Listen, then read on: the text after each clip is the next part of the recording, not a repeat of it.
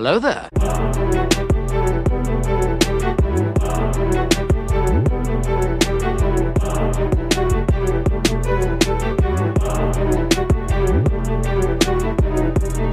last we will reveal ourselves to the Jedi. At last we will have revenge. Hello there.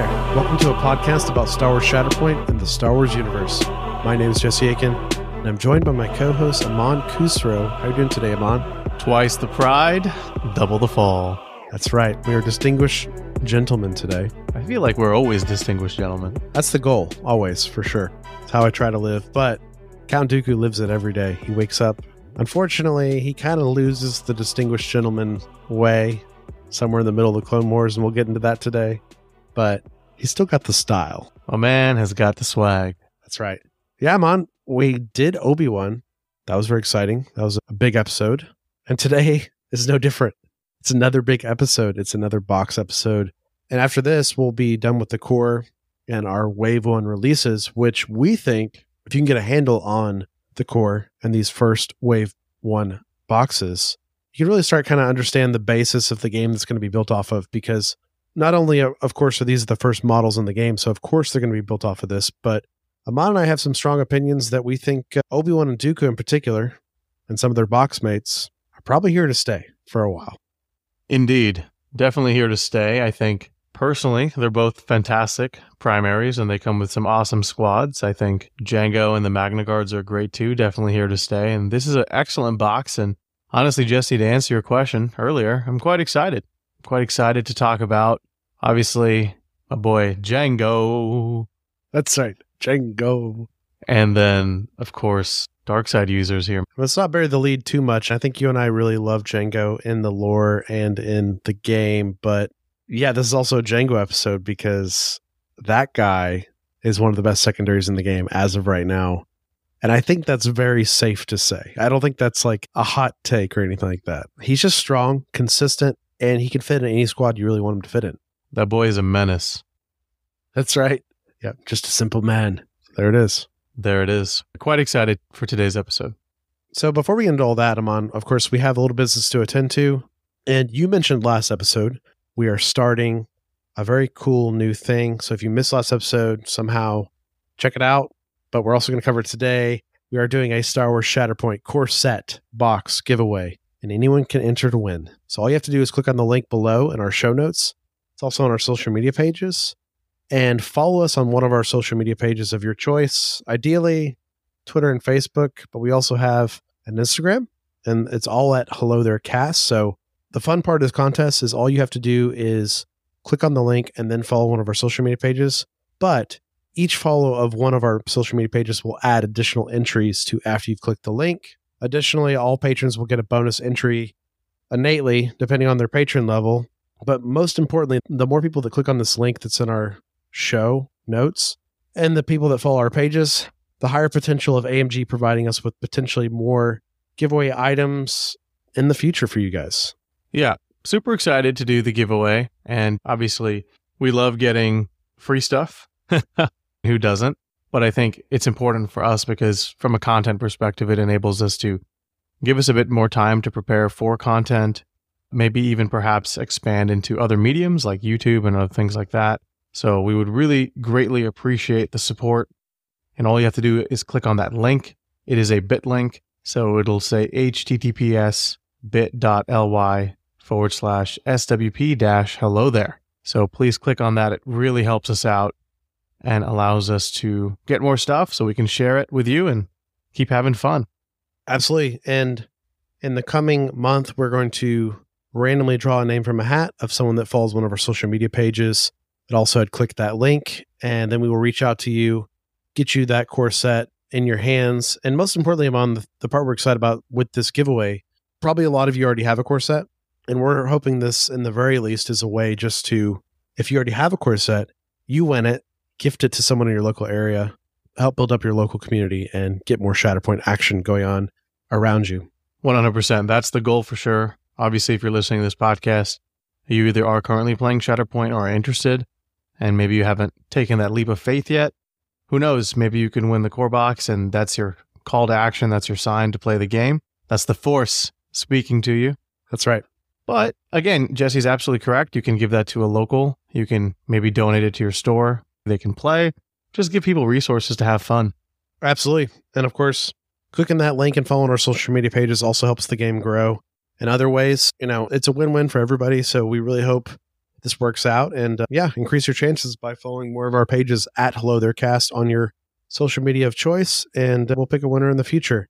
And speaking of supporting the community, wanted to give a big shout out to Mister Laser. Hello There is supported by Mister Laser at mister dash laser dot square dot site, your resource for everything Star Wars Shatterpoint.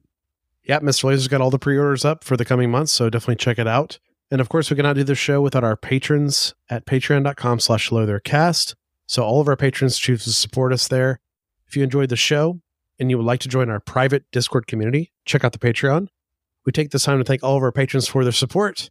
And Amon, we've added another feature to the patron Discord, something we've been working on behind the scenes that's just now started. We are launching a patron T T S Discord fun league, and we're doing like the preseason first, and then we'll kind of do season one, and we'll just keep growing from there. But if you're interested in playing with other listeners of the show, learning the game, but also kind of getting some fun, semi-competitive games in, people like me and Amon, who will definitely play in the league, and others, join the Patreon, get immediate access to the Discord if you sync up your Patreon profile with your Discord, and check the T T S tab. The Longshanks is in there, and it's a private link for patrons. Absolutely. Come hang out, play some games, have some fun, play games with us. You know, in addition to playing games, we can chit-chat too, get to know each other. That's always exciting. And honestly, have some fun. In addition, it also enables you to kind of get a leg up on your local competition. So if you're interested in playing at a higher level locally, or maybe even traveled a couple of events, maybe this is your first foray into miniature wargaming. Well, I'll tell you some advice I was told a long time ago, which is true, is the more games you play, the better you get. So come hang out with us and play a ton of games. It's pretty simple, right? And what's also fun about these C T S leagues, because I've been doing them for Furious Finest for a while, is, you know, we love our local in-person games, but getting to p- play people across North America and the world every so often, because you've got games scheduled coming up, is so exciting. And it's also like keeps you in the loop when you don't have time to go to the game store. I was just telling this to Amon off mic before we started the episode, how much I love T T S leagues, because say I don't get to the game store for two or three weeks, dad life, right? But I can get a one or two T T S games in for the leagues that I'm in to fill the time, right? Until that two or three weeks of when I can get some in-person games. And we really hope the T T S League is going to be that, if anything, because at its best, T T S is a tool to bring people together to play games that would not otherwise get to. one hundred percent. I've been clamoring for games locally, and life and work and stuff happens. And so it's really easy to be able to play from home, I guess, you know? Yeah, because of course, too, we're going to have the league, but on top of the league, we're just going to have pickup games you can get the T T S channel. And people have already started to do that a little bit. For sure. But speaking of patrons, wanted to give a quick shout out to our new patron, Sam, at the Padawan and Acolyte level. Sam told you we'd give you a special shout out, so here it is. And then, of course, we have to thank our producer level patrons. We have Kevin, Rusty, and Rich. Unfortunately, there is a bit of discord in the force at the moment. And so two of them are light side users, but we will bring balance to the force at some point, I'm sure. But right now, Rusty and Rich are following the path of the Jedi, while Emperor Kevin is staying strong to the dark side. Yep. One day the force will be, you know, double dark side, but for now, the light side's winning, and I'm all about it.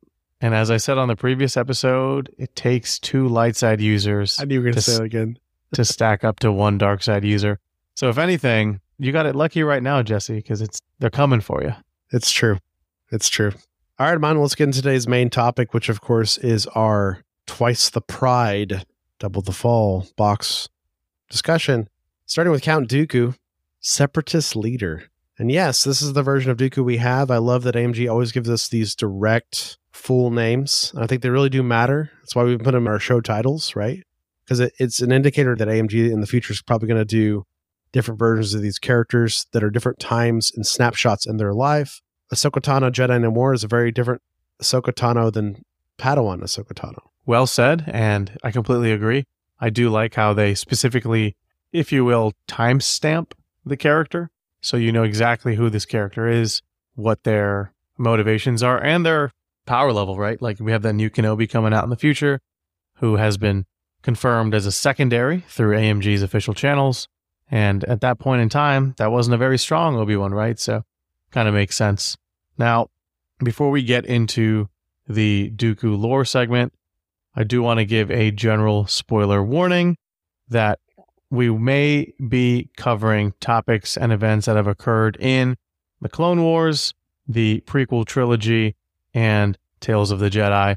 So if you have not seen those, or if you'd like to be spoiler-free, maybe skip the next ten to fifteen minutes and then jump back in when we start talking about the character himself. But now, Jesse, take it away with the lore. Dooku's a tough one. He's a very exciting one. So Count Dooku was a Force-sensitive Serenian human male. Interesting that he was also the Count of Serenno. We'll get to that later. Eventually, he was a Jedi. He was, and then became a Jedi Master, but then fell to the dark side and became a Dark Lord of the Sith, Darth Tyrannus, which, what an incredible name, you know? What an incredible Sith name.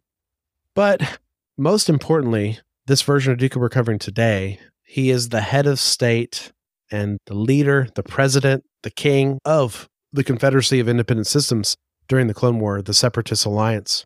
And he was the second apprentice of Darth Sidious after Darth Maul. Dooku is a very interesting character, and we're going to jump right into some of his history. So, similar to last episode with Obi-Wan, Dooku was taken by the Jedi Order at a young age. What's interesting about Dooku's story that's different from Obi-Wan's, Amon, because we actually know a lot more about Dooku than Obi-Wan's childhood origins. Dooku was actually abandoned by his father. His father was a bad person, and the Jedi picked him up.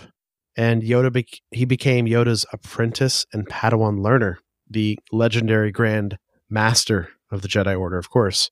What's interesting is Dooku was from this royal family of this planet Serenno, had a lot of money, and they had a large place in the Republic Senate and galaxy as a whole. What's funny is he was abandoned by his family, became a Jedi. Eventually he comes back, or he's kind of in this gray area. He's kind of abandoning the Jedi thing. We're jumping ahead a little bit, but it's like he does come back to Serenno, overthrows his corrupt brother and his corrupt father, and takes back over and becomes the full-on Count again, right?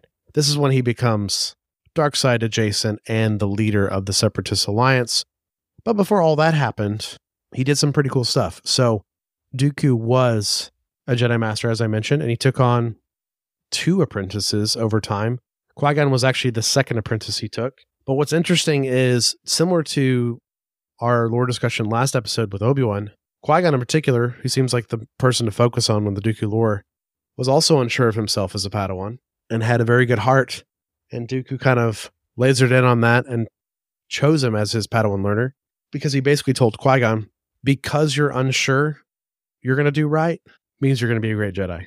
Because you're unsure of your path in this galaxy and doing the best you can do and all this stuff means that I want you as my apprentice. Zoom forward in time, Amon, and maybe this is where you can jump in a little bit, as we will cover some Tales content. Not everything goes right with the Jedi with Dooku, and in particular, Dooku sees a lot of the corruption of the Republic that has made its way into the Jedi, and also some of the things the Jedi do to remain intentionally complacent, though they see some of the corruption, and he's not about it. This is when he's a Jedi, right? It's really interesting because he certainly is not about it. I think Qui-Gon kind of inherits viewpoints in that Dooku was so tired a corrupt society, a corrupt system, because as you mentioned earlier, Jesse, his dad was corrupt. His family was corrupt. He grew around that corruption. He hated it. Mm. He never benefited from it. And so this whole idea is that it needs to be stamped out. You know, there needs to be a galaxy that actually provides for the lower class citizens in terms of finances, while also making sure the wealthy do their part. And I think that fundamentally changes him over time, as you said. And that situation that occurs with the Jedi Council is so interesting because he sees the fall of the Jedi before the Jedi even see it themselves. And this is not even him trying to look at it from a dark side. It's just he's from the inside and he's like, yeah, we're completely dropping the ball here. We're getting involved in politics. We're becoming political. We're taking a vested interest in how certain things are run. Yep. And we're picking sides. And that's not what the Jedi do. Our goal is to support and liberate and treat everyone equally. And my favorite scene from In fact, this is why I actually love Tales of the Jedi. And for those of you who are unfamiliar, again, spoilers, but you should watch it because Ahsoka and Dooku are heavily featured in those six episodes, and they're all about eighteen minutes long. And there's this one episode where, like, Dooku, you know, black hair, blue lightsaber, takes an apprentice Qui-Gon to a planet, and they're experiencing corruption, and first a nobleman has been taken hostage, at least his son has been taken hostage, and then over time, even the kid who got taken hostage and Qui-Gon and Dooku realize that how these, for lack of a better term, like, townspeople or peasants are being treated very poorly. And you kind of see Dooku snap a little bit. He snaps, yeah. You know, and Qui-Gon has to reel him back in. But I think the scene that kind of broke me just watching the show, and you can actually see this is where Dooku, I guess, gets broken. This is where he gets fully taken advantage of by Sidious, is when he finds out Qui-Gon died. And you learn a little bit about the fact that he already been in league with Darth Sidious, and they had kind of been planning things, and how Maul was supposed to be a distraction. But when he's standing there in front of that Uneti tree, mm. after he hears Qui-Gon die, and you kind of have the funeral, and Yaddle comes up to him because she's concerned about her friend, right? Because, you know, Dooku is a very well-respected member of the Jedi Council, albeit a little progressive, maybe more forward-thinking. And it's sad because you realize that he just, that was it. That was the last straw for him. And that's when he fully commits to the dark side and ultimately ends up, you know, killing Yaddle, which is incredible. It's a cool fight scene. And it's very reminiscent of the Anakin scene where Anakin is denied the rank of Jedi Master. Well, Count Dooku also gets denied the rank of Jedi Master because Mace Windu, in a very weird turn of events, rats him out for being too vested in a certain mission that they were following up on, where a previous mm. Jedi Master had been ambushed and killed. And Dooku had suspected foul play, and he was right all along. But then Windu gets the promotion and not him. And you can see that as the catalyst, similar to Anakin. And then, you know, it's pride. Pride and unjust. He felt like it was unjust, right? Which mm. it was.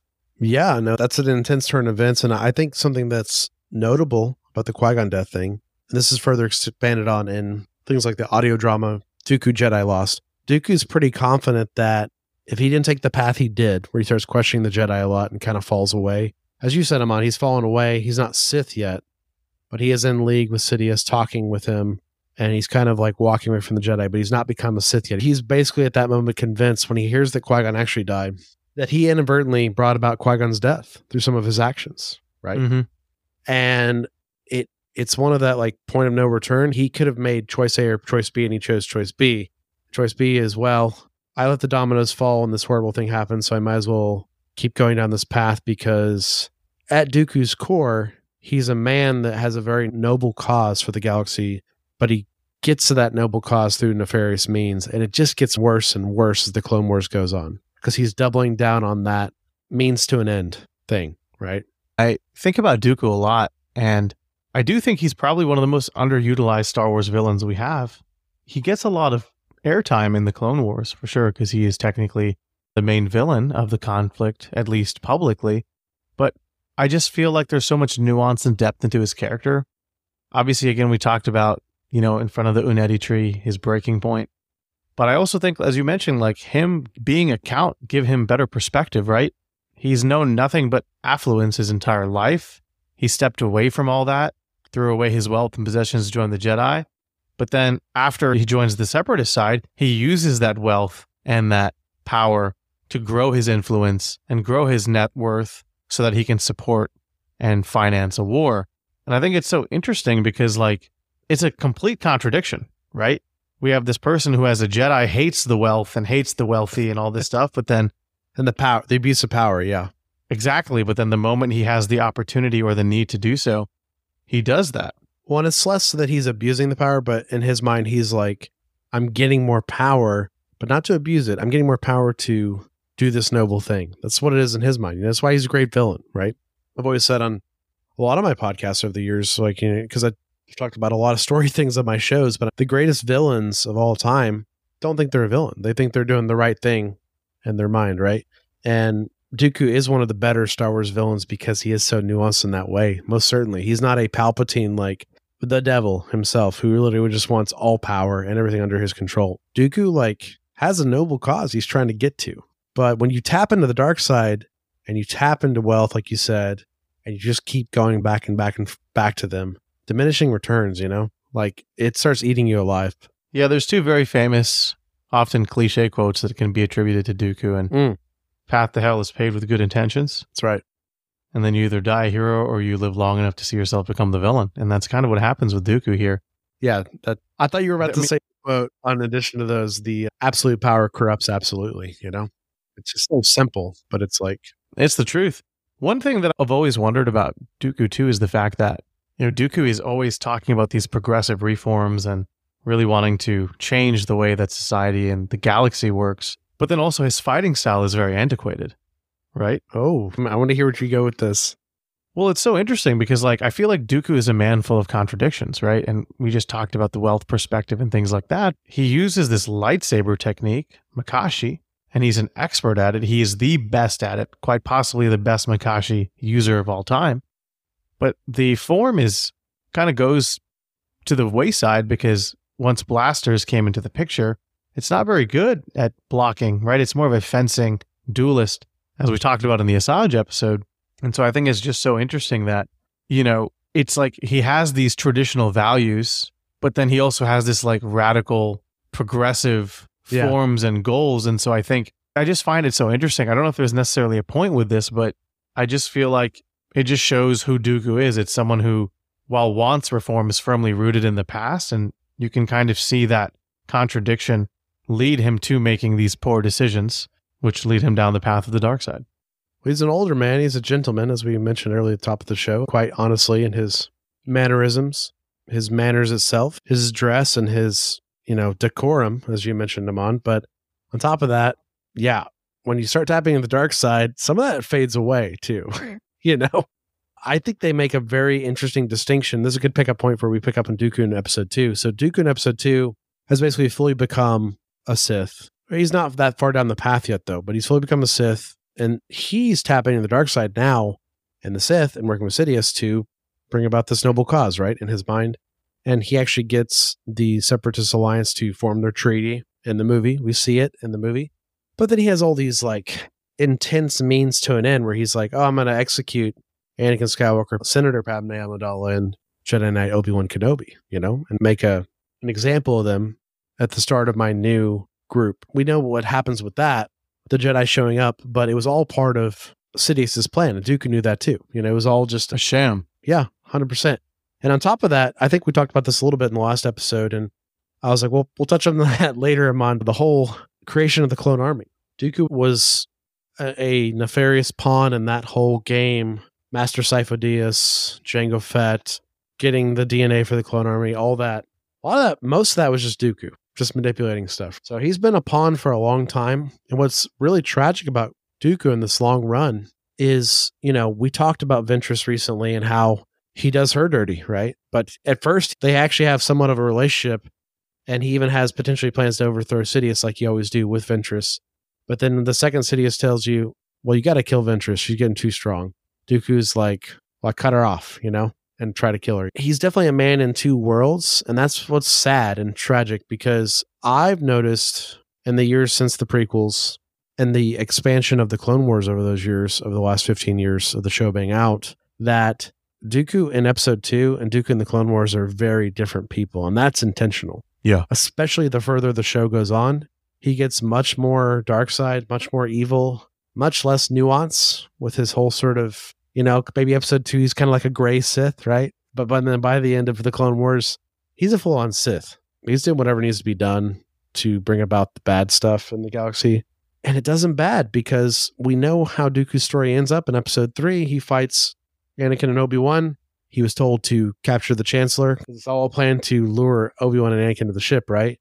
And then when Anakin beats Dooku in combat and cuts off his hands, Chancellor Palpatine says, kill him now. And Dooku's face of horror as he looks over and realizes he's been double-crossed by his own master.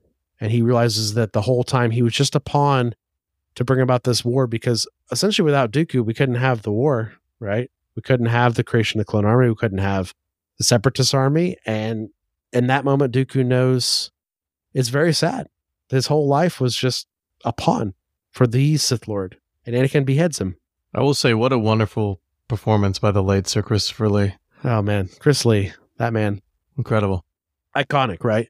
But it's a tragic story. A lot of Star Wars stories are tragic, and that's part of the beauty of the fantasy old school archetypes, right? And that's what separates it from other stories. But there's an extra sad one. In that moment, he realizes, I'm being killed by the next Sith apprentice, and I didn't see it coming. And why did I do all this stuff, you know, to bring about what I wanted the galaxy, when in fact I actually led to something much more nefarious, which ends up being the Galactic Empire, which is something Dooku would be one hundred percent against. Like I said, man, he had good intentions. The path to hell, that's right. It was definitely paved for him. So it's a somber note to leave on the Dooku lore, but we will close out and talk about he was super proficient in the Force and dueling both, which is unique to him, right, as a Sith in particular. Super Force adept, you know, creeping up on Palpatine levels, and then super duelist adept, as Amon mentioned. So very cool that he fell into that spot. Also, of course, known for his curved saber, like you mentioned, Amon, that is more like a actual traditional saber, as in our world, saber, as in fencing, dueling, you know, rapiers, you know, that type of stuff.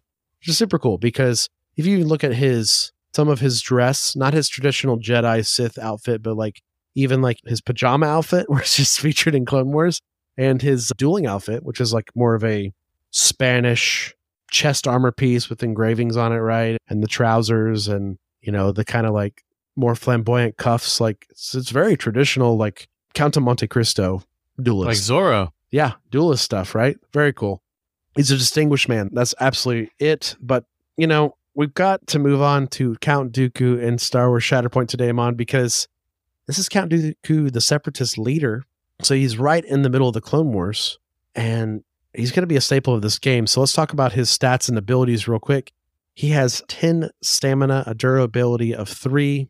He costs seven squad points, so he's our second model in the game thus far that costs as much as Anakin, our priciest model yet, alongside Anakin.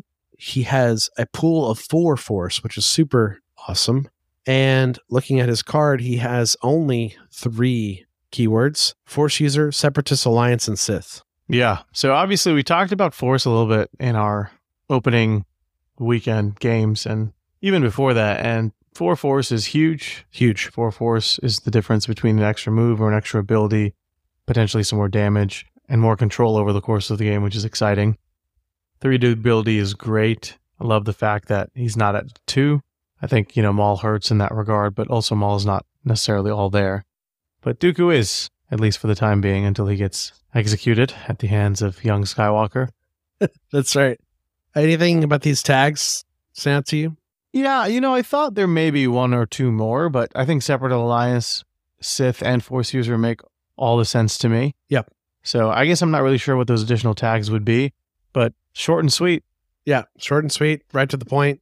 We'll get into why he has four Force later, other than we just established in lore, he was one of the strongest Jedi Masters out there, and surely he's a powerful Sith, right? So I like the balance, but also, we've talked about on the show, it's going to be harder to build around him.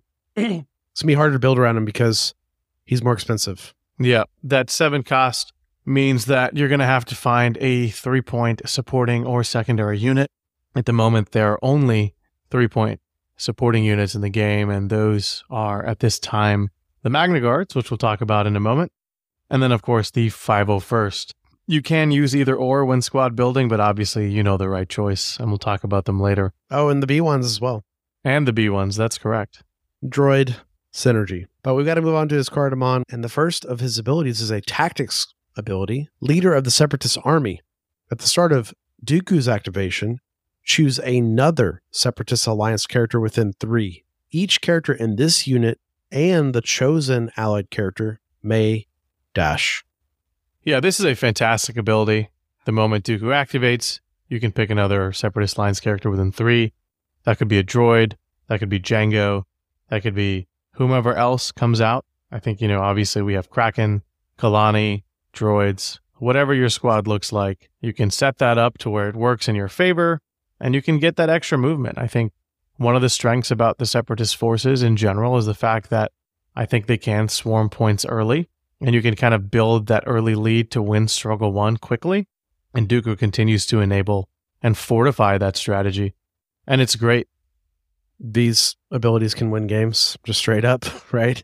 And you're netting actions when you're not taking them. It's always good. You know, the more separatists you have around him, the more options you have. Yeah, it highly encourages you to have both strike teams on the team be of the separatist variety. Now, the next ability here is surely you can do better. And what this says is when a character in this unit is targeted with an attack, this unit may spend one to three force to use this ability. While modifying the attack roll, change one strike or hit result to a fail for each force spent. Now, I just want to point out that there was a slight errata on this, and what it says is that when a character in this unit defends during the modified dice roll step, so then is when you can do the modification where you can do the one to three force to use the ability. So it's later in the phase, stronger. It just makes more sense when it comes to the order in which attack dice modification happens. So attacker rolls, then the defender rolls, then the attacker modifies, and then after that, Dooku can then modify. Which is nuts, quite honestly, right? Because he can see exact perfect information, essentially, right? And uh, this is his fighting style and his response to the enemy. Of course, this is a reactive ability. It's great, Amon, and I love that it's one to three, so you could decide, like, you can see the results and then you can choose how much you want to spend, which, excellent, you know? But continuing with these reactive abilities, we have twice the pride, double the fall. Cost one force. After a melee attack targeting an allied character within two is resolved, Dooku may use this ability. If the attack roll contained no hit results, one character in this unit may dash and then make a five dice melee attack targeting the attacking character. So basically, he gets to respond outside of his activation. That is correct. So effectively, out of activation attacks are awesome in all games because you get more dice thrown at your opponent. And essentially what this does is if someone attacks Dooku and they just have a really poor roll, then you get to punish them for it. And it's very thematic in the way that it's phrased, twice the pride, double the fall. How dare you have the hubris to attack Count Dooku? Of course you weren't going to do any damage to me. Now I'm going to teach you what it is to mess with me. And, you know, five dice attack is fine. Might net you one or two spots on the damage tree, but it's pretty good for Dooku because he can dish out a lot of damage, which we'll talk about in a bit. But also, you get that free dash, right? So you can still position yourself to where you still have to be within two, unless, of course, you're using a ranged attack, which Dooku does have ranged attack, which we'll talk about again in a moment.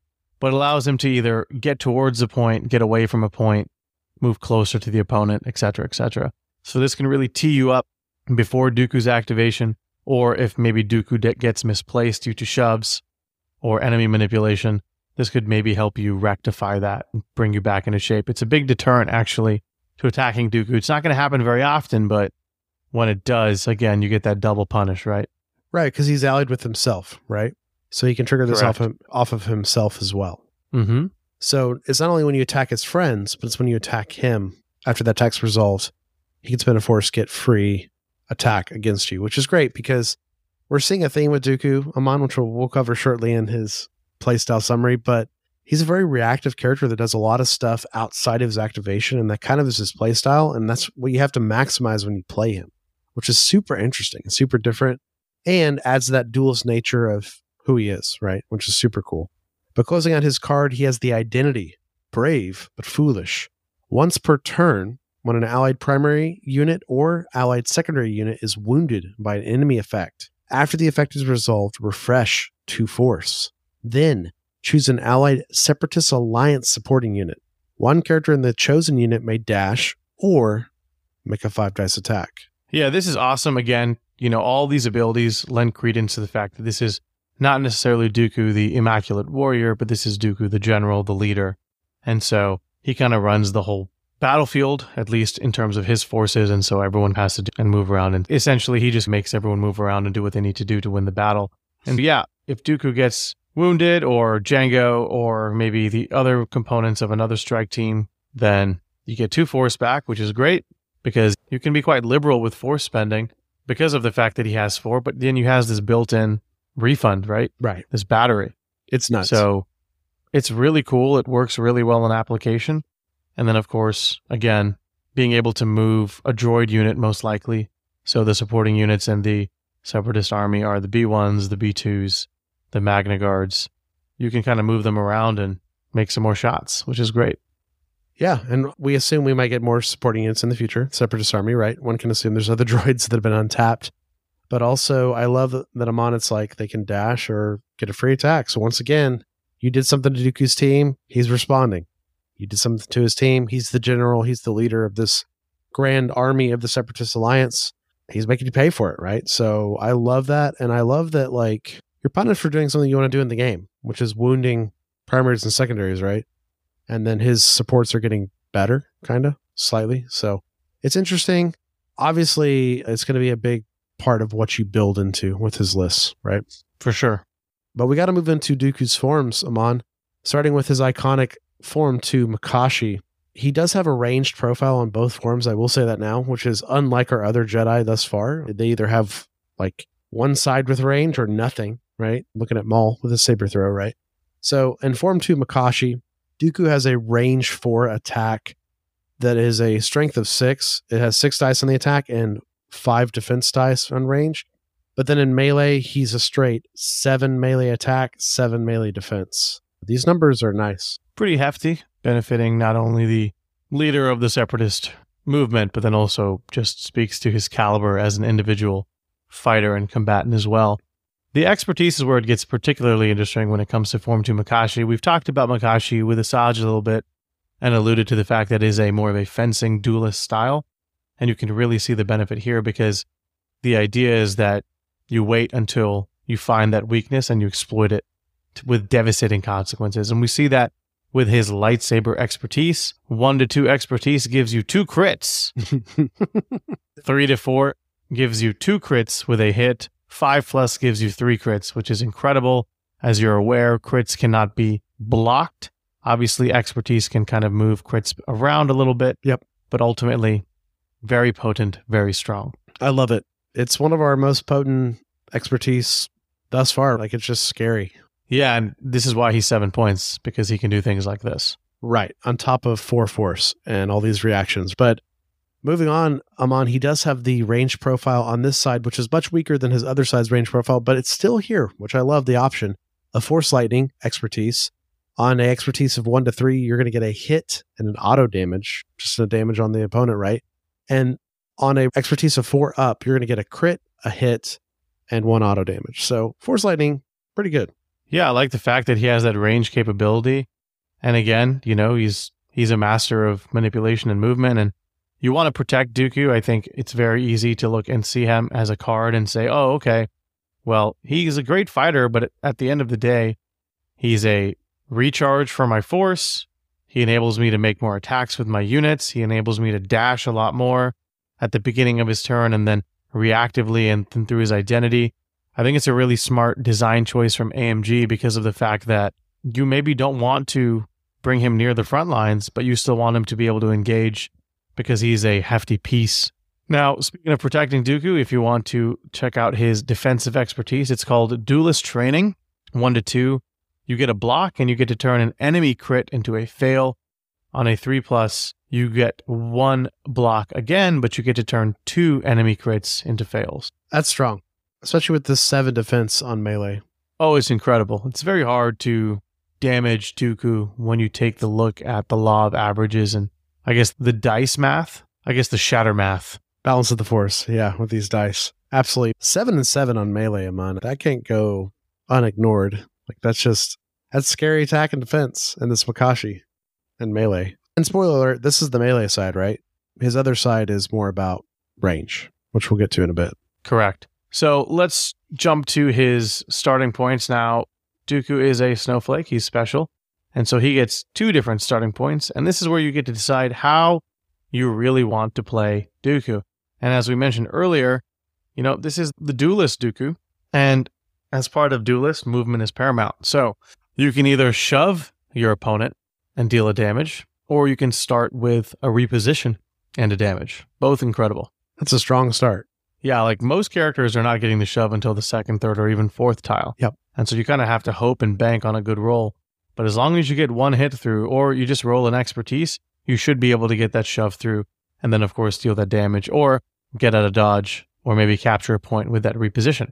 Now, both of those paths then share the next tile or lead to the next tile, which is just a flat two damage because Dooku means business. Now, from here, you kind of see that crisscrossing nature where ultimately, when you're a duelist, the point is to deal damage, but how you get to that damage is your choice because you're that master duelist. So from here, we have two split paths. If you take the upper path, it's another shove and two damage, or you can expose your opponent by taking the lower path and deal two damage. Now from there, we then converge at the next meeting point, which is, again, two damage. So if you've made it this far, you're doing seven damage already. Four spaces in. Yeah. Four spaces in. Now, if you go to the fifth success or the fifth tile, then what that enables you, again, is you get a choice. Do I want to strain them and deal a damage? Or do I want to shove them again and deal a damage? So now we're at eight damage with potentially three shoves in a row.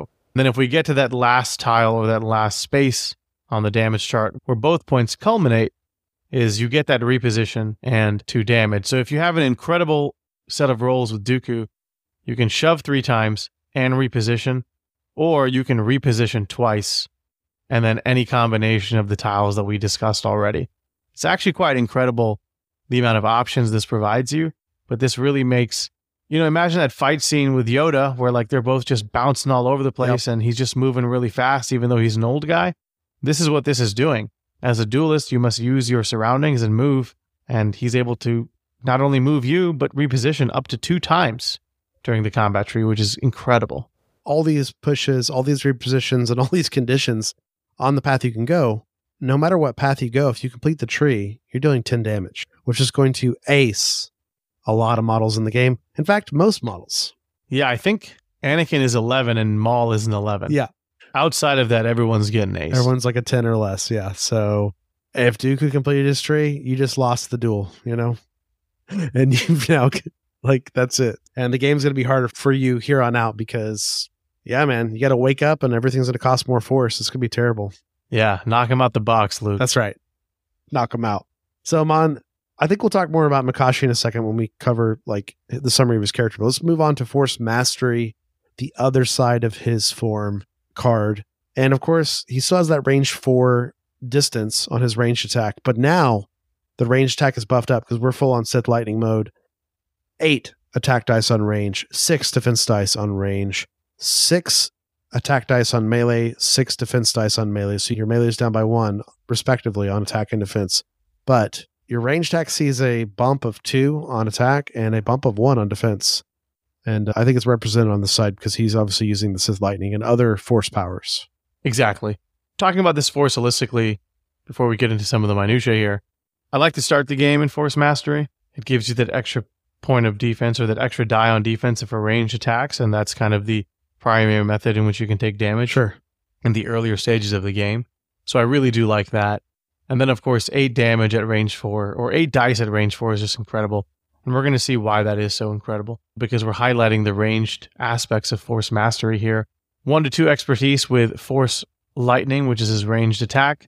You get a crit and a damage. If you get three to four expertise, you get two crits and a damage. And five plus expertise, you're getting three crits and a damage. Either way, Force Lightning will always damage you, because it's going to cook you to a crisp. That's right. And damage is one of those things I feel like we're still like getting the surface on how powerful it is. It's just such a weird effect that's not super common in the game. So when you see it, you're like, oh, that's meaningful, because it's just, we're not doing the tree or anything. It's just damage. It's just happening to you before I've even done the tree. Honestly, if you get some expertise triggers on the range attack with Makashi, you can take down and you can ace an Anakin. Yeah, you don't even need to worry necessarily about the tree at that point, right? As the game goes on, like, free damage from expertise matters a lot. Yeah, it's incredible. Sticking on Force Mastery here, we do have, obviously, the melee characteristic as well. One to three expertise here, two crits, four plus, two crits, and one regular hit, which, again, is still pretty impressive and just further reinforces the fact that Dooku is a supreme lightsaber user. That's right. Now, going to his defense here, less exciting, but I think reliable. Defensive duelist training, one to two expertise, one block, three to four, two block, five plus, three block. So you're not turning any opposing crits to fails, but you're getting more blocks overall, which, hey, is important. That's right. And let's talk about this path on his tree, because it's a little bit different, Amon. Before we had that cross hatch, that crisscross you mentioned, where you do something cool and a damage, and then you, you always do two damage. Do something cool, go down to two damage. This is not that way. This is not that way at all. And I think this just really allows you to kind of pick a path and stick to it. So there's two branches here that allow you to kind of choose which direction you want to go, but they end in the same spot. Either way, the important thing to remember is each branch offers you the ability to do seven damage in total, and there's only five tiles here compared to the six from the previous one. Yep. So a little less in terms of the damage output, but again, very useful in how you go about it. So if we take the upper branch, it starts at two damage, then you get two recovers, then you pin someone and deal a damage, then you reposition, deal two damage, and then you end the tree at two damage. Which is pretty interesting, honestly. Like, this is the more of the utility, I think, side of things, where obviously you can slap a condition in the middle of it, but it's really making sure that you're either healing yourself or removing conditions off yourself or an allied unit within two. And then, of course, I think the infamous reposition that Dooku gets, because he is that amazing fighter and tactician. Right. If you take the bottom branch, this is the condition heavy. This is where you want to really lock down an opposing enemy fighter or enemy unit, for that matter. This allows you to disarm, then strain, then expose them while dealing a damage each time you hit one of those spots on the branch, culminating again in that two damage. Seven damage and three conditions is a lot. Like, that's scary in itself. Also keep in mind too, if you hit some expertise along this path as well, you're giving some auto damage from that expertise, right? So it's pretty scary. It's very scary, and I think both forms, both stances, honestly, give you a ton of options. I think obviously you want to pick your poison in terms of how you want to, I guess, deal it. But my general recommendation would be Force Mastery is the better of the two to be in until an enemy primary is trying to hunt you down or you're trying to take out a particular unit, whether it's a really annoying primary or secondary unit. Then you switch to Makashi, you lay that beat down, and then hopefully weather the storm so you can get back into Force Mastery. Yeah, I feel like Dooku and Makashi is going to one-on-one most models, right? I'm not saying he's going to beat them necessarily, but he's going to sustain through it. And it's part of the form, right? Amon is like, it's looking for openings, it's being defensive, and then dealing damage when you find that opening, right? So I like that he can pretty much one v one anybody in the game thus far. That's cool when he's in Makashi. Yeah, big fan of Dooku. And so I guess this kind of leads us into talking about how to play Dooku as a whole. Dooku's interesting because, again, we've talked about his combat prowess and his ability to deal damage as a unit. But I think that's actually, and we were kind of gushing over it, Jesse, to be honest, mm. but I think that's actually the least important part about his kit. Just how good he is, what it is. Yeah, truly. He is that force multiplier. He provides a lot of action compression. Nice. To your forces, right? Your strike teams, because think about it. Leader of the Separatist Army, he and another character at the beginning of their turn can both dash, and then twice the pride, double the fall. He can dash and then make a five dice attack, whether it's attacking someone within two of him or him himself. And then brave but foolish, again, when you actually take a damage and your opponent gains momentum, it's still at your advantage because you get to refresh two force and then pick another separatist supporting unit and then dash. So three different instances of dash out of his four abilities. It's incredible. It's insane how much he can help you move your units to get all over the board.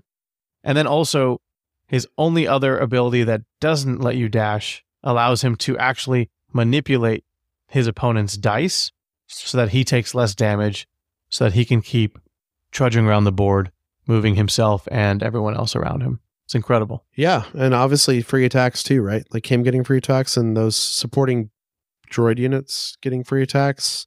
That's that force multiplier thing you're talking about too, right? Like it's just, the longer the game goes, the more of those he gets off in theory, right? It's not even his turn. He's doing stuff, right? It's great. He's awesome.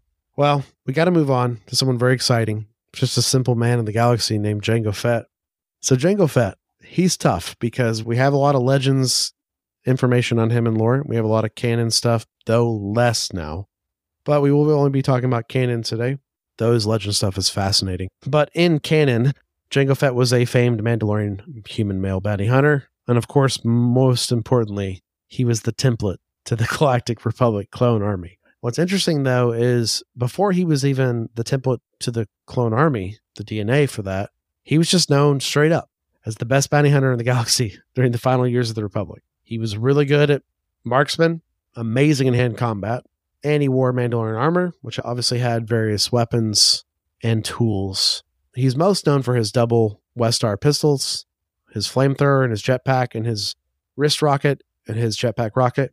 And he had a modified fire spray patrol ship that was very well known across the galaxy, and that, of course, Boba takes later. Now, in current canon, we do know that Jango was a foundling of Mandalorians, which was great. This is why I say he really is a Mandalorian. Through the canon we know now of Mandalorians, we foundlings count as well, right? And he did fight in the Mandalorian Civil Wars before becoming a bounty hunter. When he became a bounty hunter, he did get to know all the other bounty hunters in the guild and other things like that. He obviously crossed paths with people like Cad Bane, Aura Singh, Sam Wessel, and Hondo Anaka, all big names in the galaxy at this time. But in time of him becoming a bounty hunter, after these Mandalorian Civil Wars, he became known as the best bounty hunter of the galaxy in the Republic era. Of course, we do know after the invasion of Naboo in episode one, Darth Tyrannus, well, what do you know, Count Dooku today, hired Jango to work for the Separatist Army, and secretly he hired him to, this was all subterfuge, I mentioned the Dooku thing, right? But the Master Sifo-Dyas, all this stuff. Sifo-Dyas was a part of the Jedi Council, but Dooku was part of this web of truths and lies, and basically had Jango be the donor for this army. And of course, his D N A spawned millions of clone troopers who shared his face, his voice, and his body. But Jango did have one request from the Kaminoans, get one clone for his own that is unaltered by their sped up growth process, has no sort of altered D N A or anything like that, just a direct clone of him that would be his son. And as all that's going on, he's living with the Kaminoans, and he's hired by Darth Tyrannus again to assassinate Senator Padme Amidala. Of course, we know that doesn't work out. We know it all culminates on Geonosis, if you've seen episode two. Of course, before that, Jango Fett and Boba Fett are pursued by Jedi Master Obi-Wan Kenobi, who's hot on their trail, figuring this case out and this film noir story in the middle of the Star Wars universe. And, uh, of course, leads them to Geonosis. But I do find it super fun that Jango and Obi-Wan do fight, and it's a pretty even fight in a lot of ways, you know, which is great.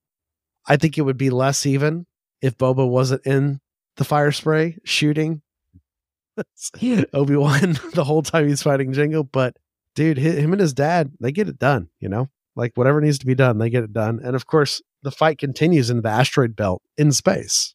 I love how you found a way to talk about Obi-Wan in an episode where we're not talking about Obi-Wan. Hey, it's crucial to Jango's story. Is it, though? It is. Hmm. We wouldn't even have... It's crazy. If Obi-Wan didn't pursue Jango and actually track him, he'd probably still be alive. Because inadvertently, Obi-Wan gets caught, which makes Anakin come there to try to save him, who gets caught. And inevitably makes the Jedi Council show up. And uh, Mace shows up. Well, let's get this party started before he shuts it down. Yep. So Mace shuts it down. It's long story short. We know it. But uh, yeah, Jango was like a personal bodyguard of Dooku, hired powerful bounty hunter. The most interesting part of his story is what he served in this greater story, Amon, is that he was part of this great subterfuge by Sidious, by Tyrannus. This whole, the Republic needs a clone army, right? Give him a nudge, you know? We need this war to break out, right? And he was the donor for that.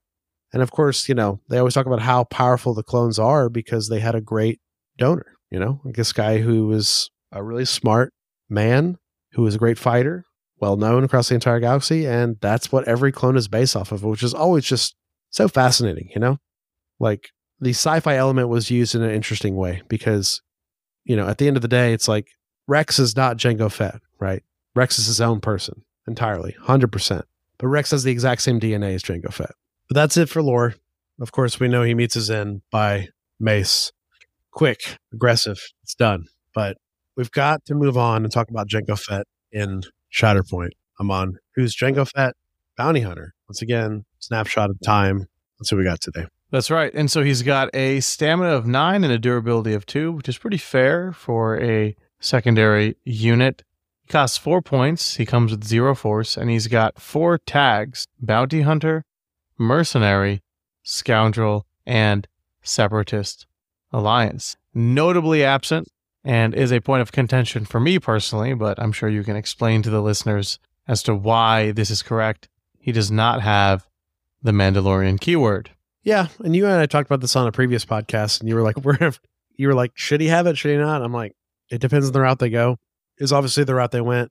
He is a foundling. He's less Mandalorian now than he was even in the old canon, so I get it. This snapshot of him, they want just to focus on the bounty hunter side because, to be clear, he is fully removed from all Mandalore culture at this time in the story. So makes sense, and we see that's not really what you do because even Din, who's off doing his own bounty hunting at the start of Mandalorian, we know that he's still tied into like the Coven, right? And goes back and checks on him and stuff. So I don't know. Will we ever get a Jango in this game in the past? Probably not, where he's more Mandalorian, but one could hope. But I'm also glad that he doesn't have Mandalorian for the balance of the game. That's fair. And as we're going to talk about now, Jango is a very strong secondary unit. I can definitely see from a balance perspective as to why they didn't give him the Mandalorian keyword, because it would yeah. just make the Mandalorian synergy that already exists in the game quite even more potent than it perhaps is at the moment. His first ability is an active ability called Jetpack. We've seen this. It's very familiar. All the other actual Mandalorian characters and units have it. Each character in this unit may jump, costs a force. Anything to add here, Jesse? Love jump. Obsessed with it. I've already spouted. I think it's worth just double jumping with Padawan Ahsoka, right? Or Asajj, right? So obviously a single jump is amazing. But I do think Mandalorians in particular, and obviously Jango, who has jump as well, it's just something they're always going to have. And I think as the game grows, they're just going to get better because the borders are going to get more intense as the game goes on, as they should, in my mind. So jump just gives you versatility. one hundred percent. Jump is great. And especially if you have, you know, some homebrew terrain or the high ground where it adds an additional layer of verticality, jump can come in very handy.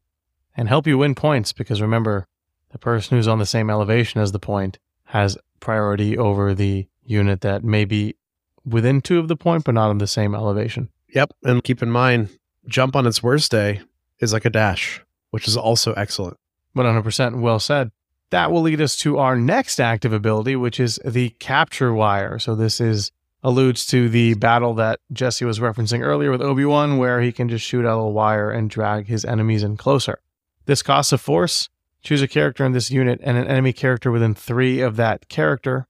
Pull the chosen enemy character, range two towards the chosen allied character, in this case Jango. The enemy character gains pinned. That's a lot of stuff happening. And I love it.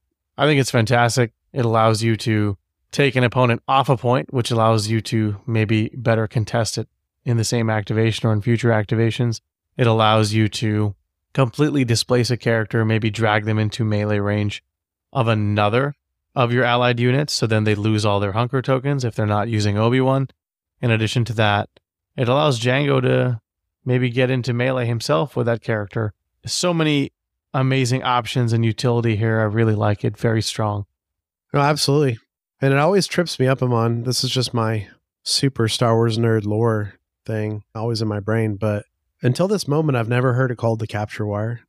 In canon, it's always been called the Whipcord Launcher. So maybe Capture Wire just makes it more apparent what you need to do on the tabletop, and it's why A M G went that route. But, you know, Boba Fett has this same armor, and it's called the Whipcord Launcher. And guess who also has a Whipcord Launcher? Cad Bane. I will say, I'm sure Lucasfilm approved all of this, so yep. Maybe the name like, changed over time. They're like, if it makes sense for the game, just do it. For sure. Amon, you talked about how to use this in our game episode recently, like how to effectively use it, where you basically, it's weird because it's like you pull the enemy over Jango and then you can like go past them and take the point from them, right? Correct. It's hard to describe in the theater of the mind through audio. That's my quickest way to describe it. So the way that angles work, like the pull and push, right? And the way that it's described in the rules, what you can effectively do is even if you're near that character, as long as they pull the character towards you, you can pull them past Jango so that Jango's on the point and they're off the point. So absolutely correct in that regard. And I did mention that on last episode. Remember, ultimately, yeah, you have to try to like imagine those cinematic moments, but in terms of gameplay specifically, it's a very powerful tool because it can just make you win the point. Well, and the pinned is just icing on the cake, right? Because they're still wrapped up, which is super cool. Yep. But moving on, he has a reactive ability called Not So Fast, costs one force. At the start of an enemy unit's activation, If one or more of the characters in that unit are within three of a character in this unit, so within range three of Jango, Jango may use this ability. Roll five attack dice. The activating unit suffers damage, auto damage, of course, for each crit and hit in that die roll. Yeah, this is also very powerful as well. Oftentimes what you can do is you can kind of park Jango in the middle of the board or near a hotly contested objective, perhaps in struggles two or three, where they're a little more limited in kind of which ones can be the active objective. And then anytime a character activates, Jango can just potentially deal damage. I've played games with, you know, mm. a very wounded character activated near Jango, and then Jango just wounded them during their activation. That's wild. It's incredible. He's doing that quick draw. It's scary, quite honestly. And one force is reasonable for this, right? I think you're going to put him in those places where you want him to be, get this off as much as possible, right? It's risk reward, right? So obviously don't just yeet Jango up and hope that he's going to live. And as you've seen so far, we've talked about three abilities and all of them have included a force cost, right? So Jango is a very force intensive character. He's very expensive in terms of what he can do, and he can do a lot, but there's a price to be paid there. And so keep in mind that ultimately, you want Jango to be able to do whatever it is you need Jango to do. And if that means just parking him up front and doing some quote-unquote auto damage, great.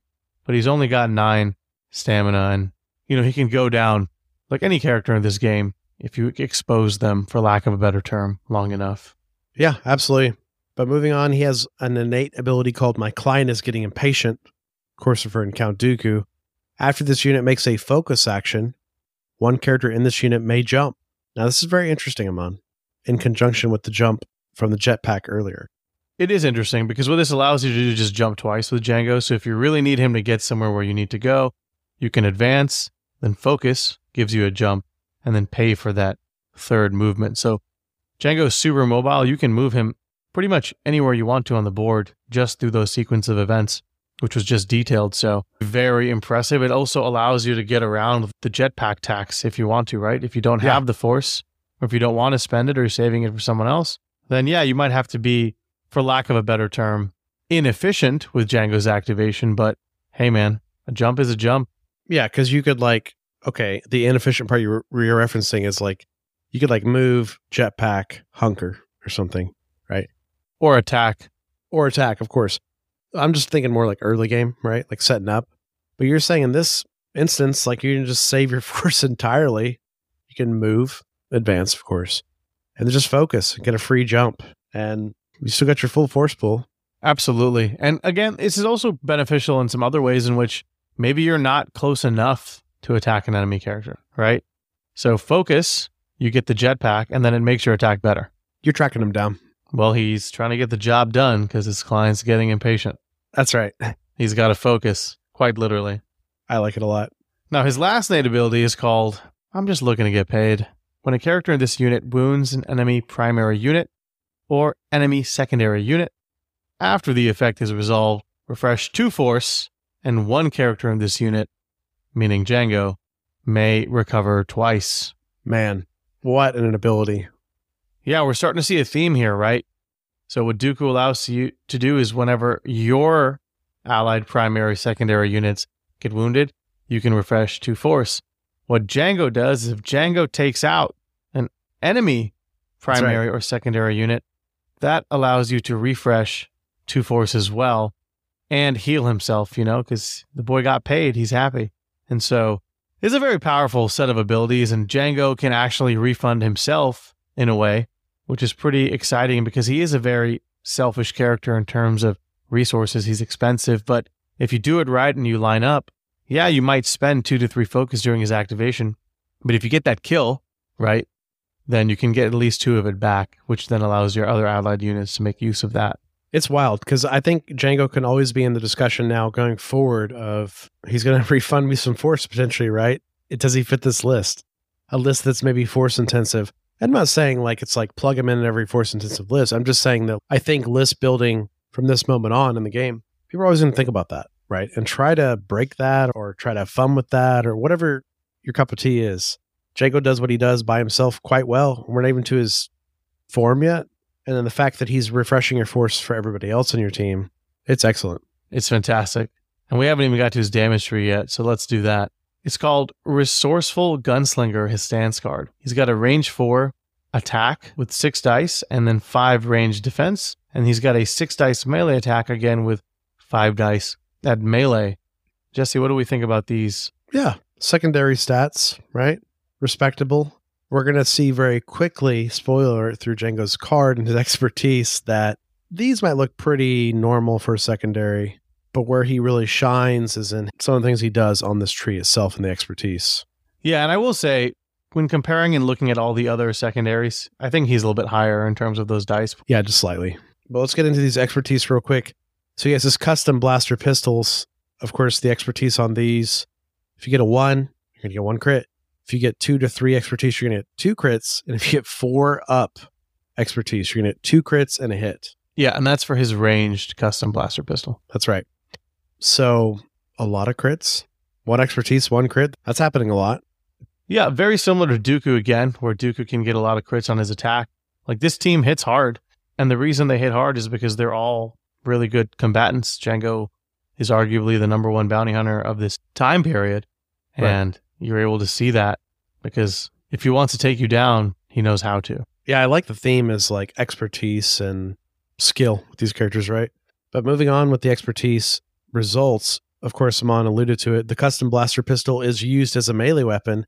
And melee, on a expertise of one, you're going to get one auto damage. An expertise of two to three, you're going to get a hit and an auto damage. And an expertise of four up, you're going to get a crit, a hit, and an auto damage. So just a lot of damage when you're trying to punch with him. Yeah, I mean, he's just, you know, trying to fire that gun in close combat. Obviously, it doesn't really work out against Jedi users, but yeah, at the end of the day, you know, he's better at range. That's his whole shtick, but he's scrappy in a melee fight and auto damage. It's interesting. Auto damage is nice. Now, rounding out his expertise, we have a defensive expertise as well, which is going to look very familiar to you. Yep. Beskar armor, one to two, two block, three plus, three block. Classic Mandalorian armor. It's reliable. Dude, it's so good. It's just solid. But let's get into his tree, this resourceful gunslinger tree. There's a lot here, Mon. And just to start out, just to frame your thoughts, he only go five spots on this. Like, it doesn't go six plus or whatever. And that's kind of a secondary thing too, right? It is, but what's not unlike a secondary thing is if you happen to go all five spots, you're doing ten damage. It's insane. Again, we have two characters with incredible damage output at range and at melee. A lot of expertise, critical successes, a lot of force refunding and force use with Dooku and Jango. So we start out at the beginning of the branch here at two damage. And then if you get to the second part, it's the second tile, it's a strain and a damage. And then from there, it branches. You can either go down and use an active ability, which again, keep in mind, his active abilities are jetpack and or capture wire.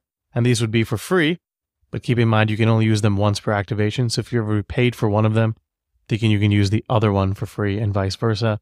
Or you can go up and jump and deal two damage. Now from there, regardless of the choice you make, again, like Dooku, it kind of crisscrosses a little bit, and it ends to a middle tile mm. where you have to shove and then deal two damage. And then from there, to end the damage tree, you can either jump and deal three damage or shove and deal three damage. So to be comprehensive in regards to the overview here, you're going to get a strain, and then on top of that, you can either jump twice, shove twice, or do a combination of all the above. Ideally, what seems the most interesting to me is deal two damage, strain into damage, use the wire or the jump, then shove, and then from there jump or shove again, depending on what it is you need to do to win that point. Very exciting. It's super interesting to me, Mon, that the third part, which is where you branch, where, where you go to that jump and two damage or that one free ability you mentioned.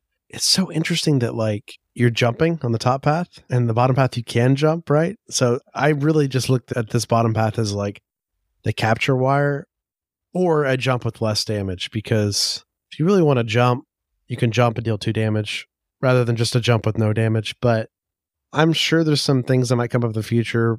You might not want to deal damage or you might want to use it as a jump. I don't know, but like just stands out to me, you know? I read that as capture wire. You're right. It effectively is, and I would say nine out of ten times. But if there's ever a situation in which you don't want to take out the enemy character, maybe they're on a couple damage left and you want to, for some reason, keep them alive or keep them on a low to where that you can kind of wound them at the top of another struggle, that could be interesting too. But you're right, ninety percent of the time, that just reads Capture Wire. Yep. Which I love. Getting that.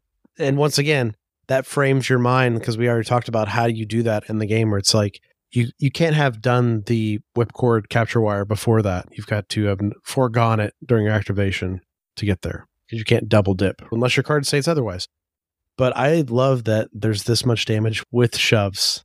Yeah, he can do a lot. And I really like that. I really like that he has the flexibility. I mean, he's true to his name. He's one of the best bounty hunters of this time period. He's very resourceful. He's a gunslinger. That's for damn sure, given the fact that he's got the crits out the wazoo when you Yahtzee into an expertise role. So I really like this. And I think, you know, leading to a conversation about how you want to play Jango, it's really up to you. Jango can go hunt down primaries and secondaries, which is incredible. He can definitely punch above his weight class. I think if your opponent is relying on a Padawan Ahsoka or a Bo-Katan or a Rex or a Cody for their augmentation, Jango can go take them down while your primary can focus on doing what primaries need to do for you in terms of your battle plan. And refresh your force while he's doing it. Exactly. On top of that, while Jango is an amazing combatant who can deal ten damage, a lot of the time he's doing six, seven, eight damage, if not ten. He can also just be a super mobile piece. Being able to advance and jump twice is incredible, right? It's like you don't maybe have to attack to get the point. You just walk up there with Jango and he can do that. So I really like how Jango is very powerful at just a movement perspective. And again, most importantly, I guess not most importantly, but maybe from a more fun perspective, is he can do a lot of damage. And I think this elevates Jango into the, quite possibly the best secondary unit that we have access to. Yeah. Bo's got some competition. That's what I'm hearing. I think what Bo has going for is the fact that she's Mandalorians are stronger together, right? She's, yep. Some of us serve a higher purpose. That's right. She's making everyone else around her better while he's just an excellent unit by himself, which is thematically makes a lot of sense. I also do like to Amon that that play pattern you mentioned with all the jumps. You can potentially focus, get a jump, then go down this tree and get two more jumps, right? After you took a shot. That's a lot of action economy and compression, which is amazing. It's shocking, honestly. And also, too, I think late game and any moment's notice, you've got to think about that Jango could like advance, focus jump, and then jetpack jump, and just maybe win a point and close the game out. Like he could just pivot to a side of the board that maybe you weren't thinking he could because of the double jump and, and advance, right? So be aware of that as well. one thousand percent. I'm a big fan of Jango, and I think he's going to be very popular. Absolutely. I'm a big fan of this box. It is nuts and super fun. And we got to move on to the last part of this box, the support unit. Of course, the Magna Guard, also known as the I G one hundred Magna Guards, or known as just plain Magna Guard, were some combat droids that were not developed until the Clone Wars. So they were developed by Halawan Mechanicals, and they were designed by General Grievous, and they were used as personal bodyguards during the Clone Wars, although they were also known to accompany other high-ranking Separatist leaders like Count Dooku and others. Magna Guards were these fighting droids that were equipped with electrostaffs, which were weapons that could be used to even fend off lightsabers, melee weapons, of course. And they also were designed to continue fighting with the loss of their heads or multiple limbs. They kept going, which is unlike a lot of droids in the Star Wars universe, because their main servos are inside their head typically, and when they lose their heads, that's it for a lot of droids in the Star Wars universe. But these guys were specifically designed to keep going. When that happened, they were also designed to combat Jedi. Now, what's interesting about them is they were extremely formidable in close quarters, and they also were capable of piloting ships, using blasters and rocket launchers. And also sometimes the higher-ranking Magna Guards use cloaks. Just a stylistic choice. What's interesting about Magna Guards is they always fought in pairs or more. That's part of their strategy, where it's like they basically just overwhelm their opponent. They're already incredible one-on-one combatants, right? They're some of the strongest, most formidable droids in the entire Separatist army. But when you start adding two, three, four of them on one target in close range, it's like they gang up on stuff. That's their play style, you know, in fighting, and also why they're really strong. Also, I will mention, Amon, that in canon and, you know, Clone Wars itself, and also a lot of the texts surrounding Clone Wars and stuff, Magna Guards were no slouches. They could easily take out like a Jedi Padawan or something like that, especially if there's two, three, four of them, right? They also could go toe-to-toe with some Jedi Masters for a long time. In fact, sometimes they would maybe not necessarily beat a Jedi Master, like kill them, but they would just have them completely tied up in this combat for a while, right? Because they were designed with superhuman reflexes. So think about it, they're faster than any person out there except Jedi and Sith, right? They also had different weapons than the electro staffs I mentioned. They also had these electro whips. They could whip people and lock them up with whips and electrocute them. Also, Grievous and Dooku loved them because Grievous and Dooku could fight the main Jedi or something, and Magna Guards are coming from the sides and stuff. And honestly, in that fight, Grievous or Dooku have a huge advantage, huge advantage. The Jedi is disadvantaged at that time, who could probably maybe normally one-on-one with maybe Grievous in particular, maybe not Dooku. So they serve their purpose, and uh, there's some scary guys, you know, and they're really good at combat, and uh, you'll never see Grievous without him because he means business. Yeah, he definitely does. And uh, yeah, I think they're one of the cooler droids out there. I remember watching Revenge of the Sith, and I was like, man, those are sick. And the fact that their blades can like lock blades with a lightsaber is pretty interesting. And mm. I think it's so cool. They've got like this Desert Raider sort of vibe, almost like Tusken Raider inspired. That's a good call. Yeah, absolutely. But they're not.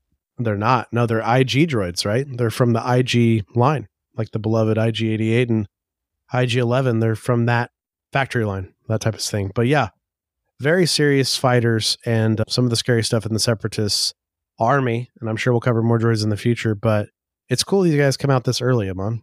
Quite honestly, I wasn't expecting to see them this early in the game, but I'm happy they're here. And we got to move on to them in Shatterpoint. They're just called Magna Guard, and they only have a couple of abilities. Right out the gate, Amon, stamina of ten, durability of two. So once again, just like the B one battle droids, though I think this is thematically a different reason, very high health. Yeah, I mean, they're bodyguards, right? They're designed to be able to take punishment, that bodyguardee, if you will, the person that they're protecting. That's right, yeah. And in addition to that, like, they're also really good at dodging, and maybe those cloaks make it hard for them to hit. So I think, like, the ten is awesome. I think ten... stamina is incredible for supporting unit. Well, I just said they sustain too, right? They're designed to be like, you cut off a limb, they keep coming, unlike other droids. So they've got a lot of health you got to cut through or shoot through. Also, I didn't mention in the lore, but their armor is fairly blaster resistant. Not fully blaster resistant, of course, but they could take a lot more shots than other droids, and that's intentional as well. one hundred percent. Now, looking at their abilities, Jesse mentioned there's only three, but before we do that very quickly, just their tags: Battle Droid, Separatist Alliance, and Trooper. All of that makes sense. And we go to their first reactive ability, Protection Protocols. After an allied Separatist Alliance primary unit makes a move action, this unit may use this ability. Choose a character in the activating primary unit. One character in this unit, meaning one of the Magna Guards, because it's a two Magna Guard unit. Got it. May advance towards the chosen character. It rules. So Grievous, he's moving. They're following him, right? One of them is. Excellent. And that already brings up an interesting discussion, Amon. And you and I have had this a lot off mic, and I think there's credence to it, where it's like, do we separate our Magna Guards to have the more procs of this ability, right? And just keep them by their Separatist leaders. So the quick example is, if I'm running Grievous and Dooku list, does one Magna Guard go on the right side of the table of Dooku and one go on the left side of Grievous? I don't know. Time will tell. But it seems like you're going to get a lot out of them if you do that way. Certainly. Well, that's a pretty decent strategy. I think the important thing to keep in mind is that if one of them gets spiked, they both go down. Yep. Right? It's always a threat. They're sharing that health pool. So keep that in mind. But hey, it might be worth it to protect your primary from that spike. Yep. And speaking of protecting your primary, they have an innate ability called Bodyguard. Allied primary characters and allied secondary characters within two of the Magna Guard have cover one. Free cover. Free cover is great. It's awesome. Obviously, you can't benefit from cover unless you hunker, but incentivize you to maybe hunker with your primary at the beginning of the game, keep them nearby. They're rolling two extra dice on defense, pretty solid. But we were also mentioning earlier, you know, like taking that hit for their opponent, potentially those spike hits. And this last innate ability is Intercede. While this character is not wounded, enemy characters engaged with one or more characters in this unit cannot target allied primary character or allied secondaries with attacks. Ugh, it's insane. It's taunt. It's taunt while they are not wounded, right? Which, they've got ten health, and they got respectable defenses, which we're about to get to in a minute. Not the greatest in the world, but definitely good. Yeah, it's scary. It's super scary. Now, keep in mind that they lose it when they're wounded, but then when they activate and they have it in K, it might cost a force. Nice. Good distinction, Amon. Very good. Well, we got to move on to their form. Defensive programs. Makes a lot of sense. They have a range profile of zero on attack and a range defense of five because they are just using Electro Staffs in this profile the Magna Guard A M G has given us. And on their melee attack, it is a six. And on their melee defense, it's a five. So respectable melee, that's for sure, for a supporting unit. Unusual for us, right? Because all the supporting units we've seen thus far in the game have been, outside of Supermandos, have been a lot of shooting and not great melee. Keep in mind, these guys are only three points, so... That's right. It's actually incredible. I can get the fact that they are sparse on their card. Keep in mind, it's very focused. Yeah, absolutely. Let's move on to their expertise real quick, Amon. So on their melee expertise of the Electro Staff, you get an expertise of one, you get one crit. Expertise of two to three, you're getting two crits. Expertise of four up, you're getting three crits. So the trend continues, Jesse, where the offensive expertise being put out by this strike team, they're very potent. They know how to hit you hard, and they know where to do it and your pain points to make sure you take a lot of damage. These guys are scary in this box. Only three points. Only three points. But closing out their expertise, they have defensive routine. On a one, you're going to get one block. And on a two up, you're going to get two blocks. This is kind of keeping with our droid design space we've seen thus far in the game. The droids just don't have amazing defenses or de- defense expertise especially. Though I will say... these guys have some of the best raw defense dice of droids thus far. Yeah, for sure. There's only so much you can give them. Yeah, they already have ten stamina as for a three-cost character. Cry and five oh first clone. Exactly. Yeah. Now, looking at their actual tree, looks like a Y-Wing. Love the Y-Wing. The first tile, the starting tile, is a shove and a damage, which is solid, makes a lot of sense. Second tile is another shove, because they're going to push you back, and two damage now. And then from there, you can branch off. Upper side, which gives them a... and then ends with a recover, or you can take the bottom route, which is a disarm and to shove the damage, allowing you, if you take that tree, them shove you three. Yep. Launch weekend of Shatterpoint, my opponent played the Magna Guard several times and was getting off a lot of shoves, and it was very scary for my clones who already didn't want to be in melee and win points. They can. They're pretty solid on it. I think they can go toe-to-toe with any other supporting unit and probably tie up a primary or a secondary. I like this recover too, Amon, at the end of their tree. It's only four spots at the end of the tree, right? But that's interesting. The top path, like the reposition followed by the recover, they can kind of get where they need to be, maybe set up more of that cover for their allies with the bodyguard or set up those intercedes, but also they've healed a little bit, so they're ready to do one of those two things I just mentioned. Yeah, and you got to give up a little bit of damage to get to that heal, right? Because that top tree is only letting you do five, while the bottom tree lets you do a little bit more, six. Yeah, makes sense, right? Thematically. And I think these guys are a little bit more nuanced than it seems, Amon. And I think their free move with a Separatist leader is part of that. You just got to get them to the table and figure it out, because it's kind of nuts. And once again, it's adding that droid playstyle of they get a lot of free moves if you're playing them right. If you're positioning your Kalanis and your Dookus and things like that right on the table, all the other droids are getting to do cool stuff. For sure. one hundred percent. And yeah, the synergies you're mentioning right now are incredible, right? Like Kalani can move them around.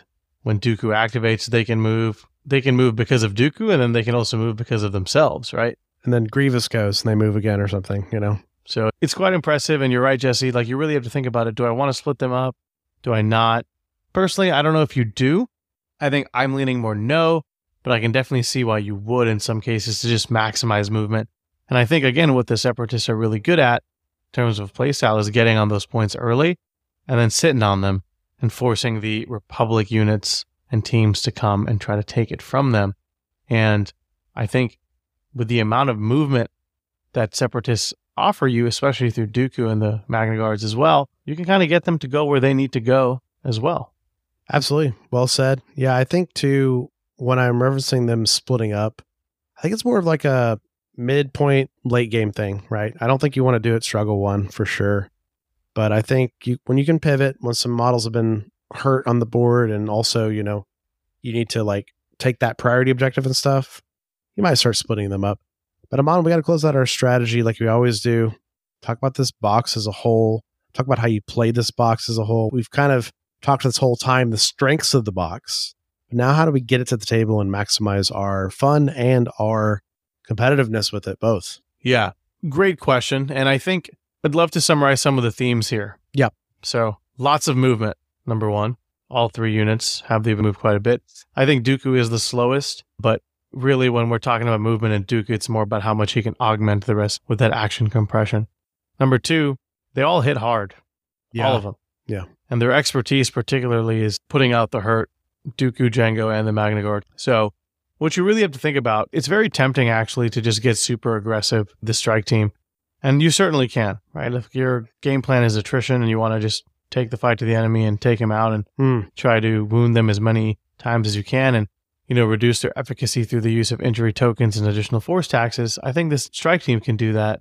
But I think you have to be a little bit more nuanced with its application. Again, as I mentioned earlier, I think Dooku's biggest strength isn't when he's active. Right. It's when he's just complementing everything around him. And so keeping him in a position to where he is within, you know, three of everyone else, or that he's able to be in a position where he's able to be that force battery for you whenever your units do get injured is important. Jango is there to hunt things. That's his job. Kill things, make them to where they're less efficient against you. Yep. They're less in your way. And that also gives you more force refunds as well, right? Which allows you to, again, either keep Dooku alive or, you know, use Magna Guard abilities or additional movement abilities through your droids or just Jango's himself. And Jango also can move a lot, as we mentioned earlier. And keeping in theme with the Separatist idea here is that he can just kind of go wherever he needs to go and get onto whatever point.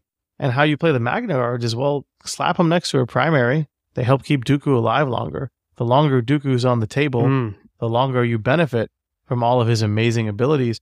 And don't sleep on protection protocols. I think we kind of glanced over this when we were talking about the unit card, but that's an advance. It can advance towards the chosen character, which means they can end up moving through them or past them to where they can now be in the front, which means that maybe that brings them into melee range with something else where they're in combat, which allows them to intercede or bodyguard. But then in addition to that, like, I would much rather my opponent shoot into the Magna Guards than Dooku. So many ways in which you can manipulate and play this box. Again, attrition or just trying to win on scenario here. And I think Separatists can do that and get that early lead. And then Jango and Dooku can go hunting in order to make you sure you win that second or third struggle. You know, absolutely. And I also love that Jango and Dooku have all these reactions where they can deal damage to you outside of on your turn too, right? Which disincentivizes you to be around them, which also is playing into their hands because now they're winning the points with their droids even harder because you're maybe kiting away or something. You don't want to deal with the twice the pride.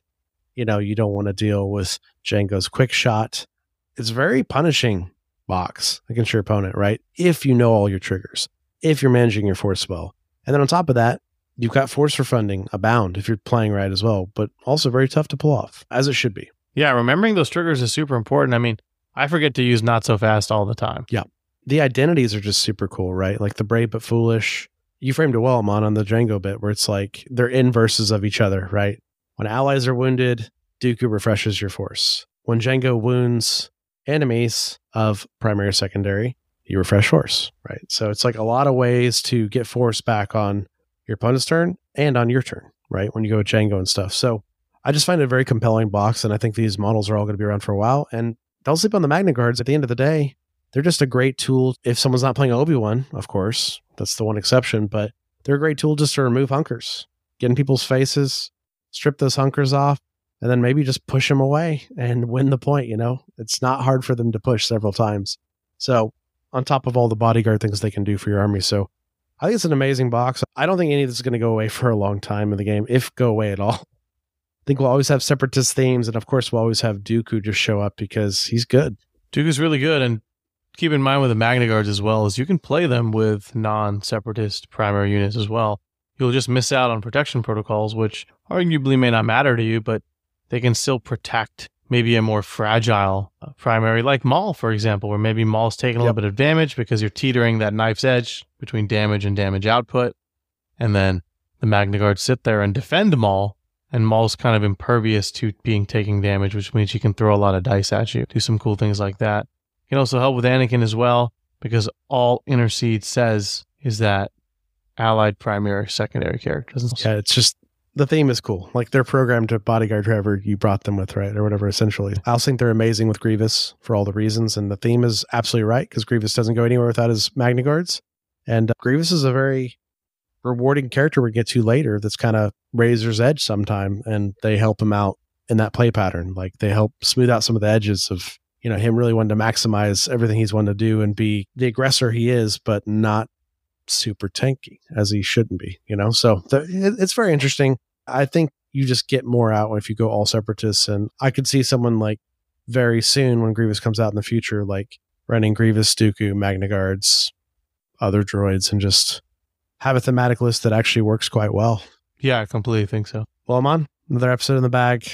You know, we're out of wave one now. It's crazy to say. If you don't count Padawan Ahsoka, we've made it. Right. Because she's officially released as a promo, but not released in a box yet. Yeah, yeah, there's a lot there. Yeah, we don't know, man. And not everyone got her, so we won't count her as wave one. Yeah, absolutely not. Yeah. But of course, that's the end of the show. Hello There is supported by our wonderful patrons. You can become a Hello There patron by going to patreon.com slash Hello There Cast. Of course, you get immediate access to the Discord, and when you sync up your Patreon with your Discord profile, check out stuff like our community on Discord, and of course, things coming up in the very soon future. Exactly. And you can find us online on Twitter, Facebook, Instagram, and Twitch at HelloThereCast. You can also email us at HelloThereCast at gmail dot com, and leave us reviews on Spotify and or Apple Podcasts when you can. We've seen the numbers, we've seen the reviews, and we really want to thank y'all for coming out in droves.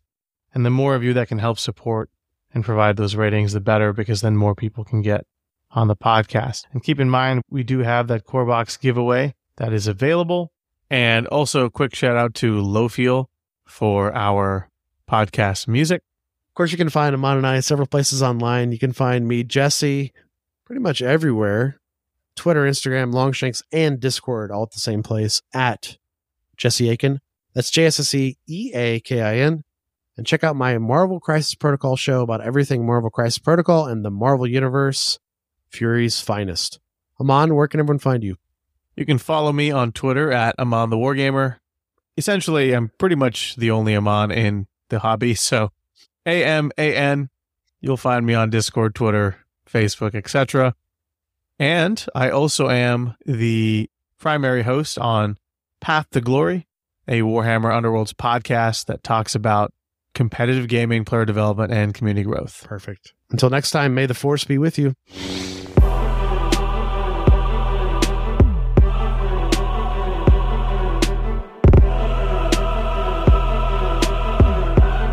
So uncivilized.